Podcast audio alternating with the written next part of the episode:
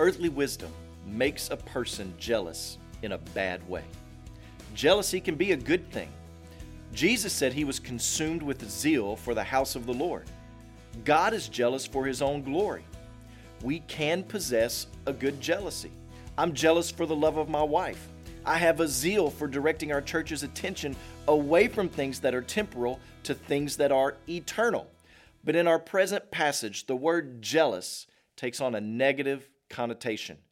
Jealousy is unholy when it's couched in clothes that seek to elevate one's own opinion, ambition, or goals above others, to the exclusion of others, and even to the division of others.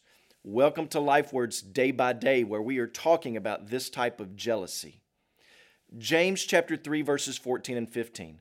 But if you have bitter jealousy and selfish ambition in your hearts, do not boast and be false to the truth. This is not the wisdom that comes down from above, but is earthly, unspiritual, and demonic.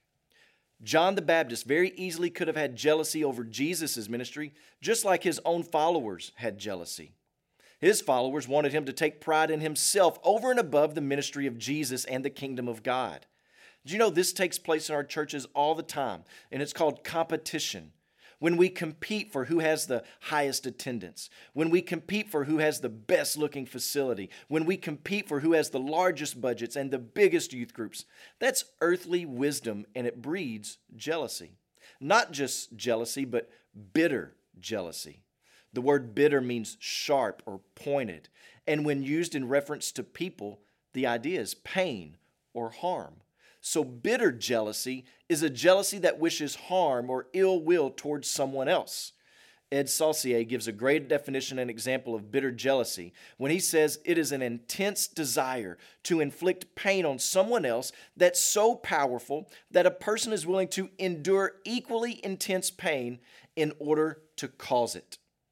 I think the issue of holding grudges and refusing to forgive other people is a perfect illustration. It always hurts more to hold a grudge than it does to have the grudge held against you. The one holding the grudge will still feel its effects long after the begrudged has moved on.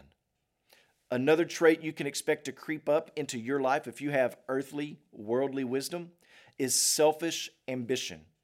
This is the willingness, the self centeredness to do whatever it takes to whomever it's required, regardless of the consequences, to have your own way. The promotion of self is selfish ambition.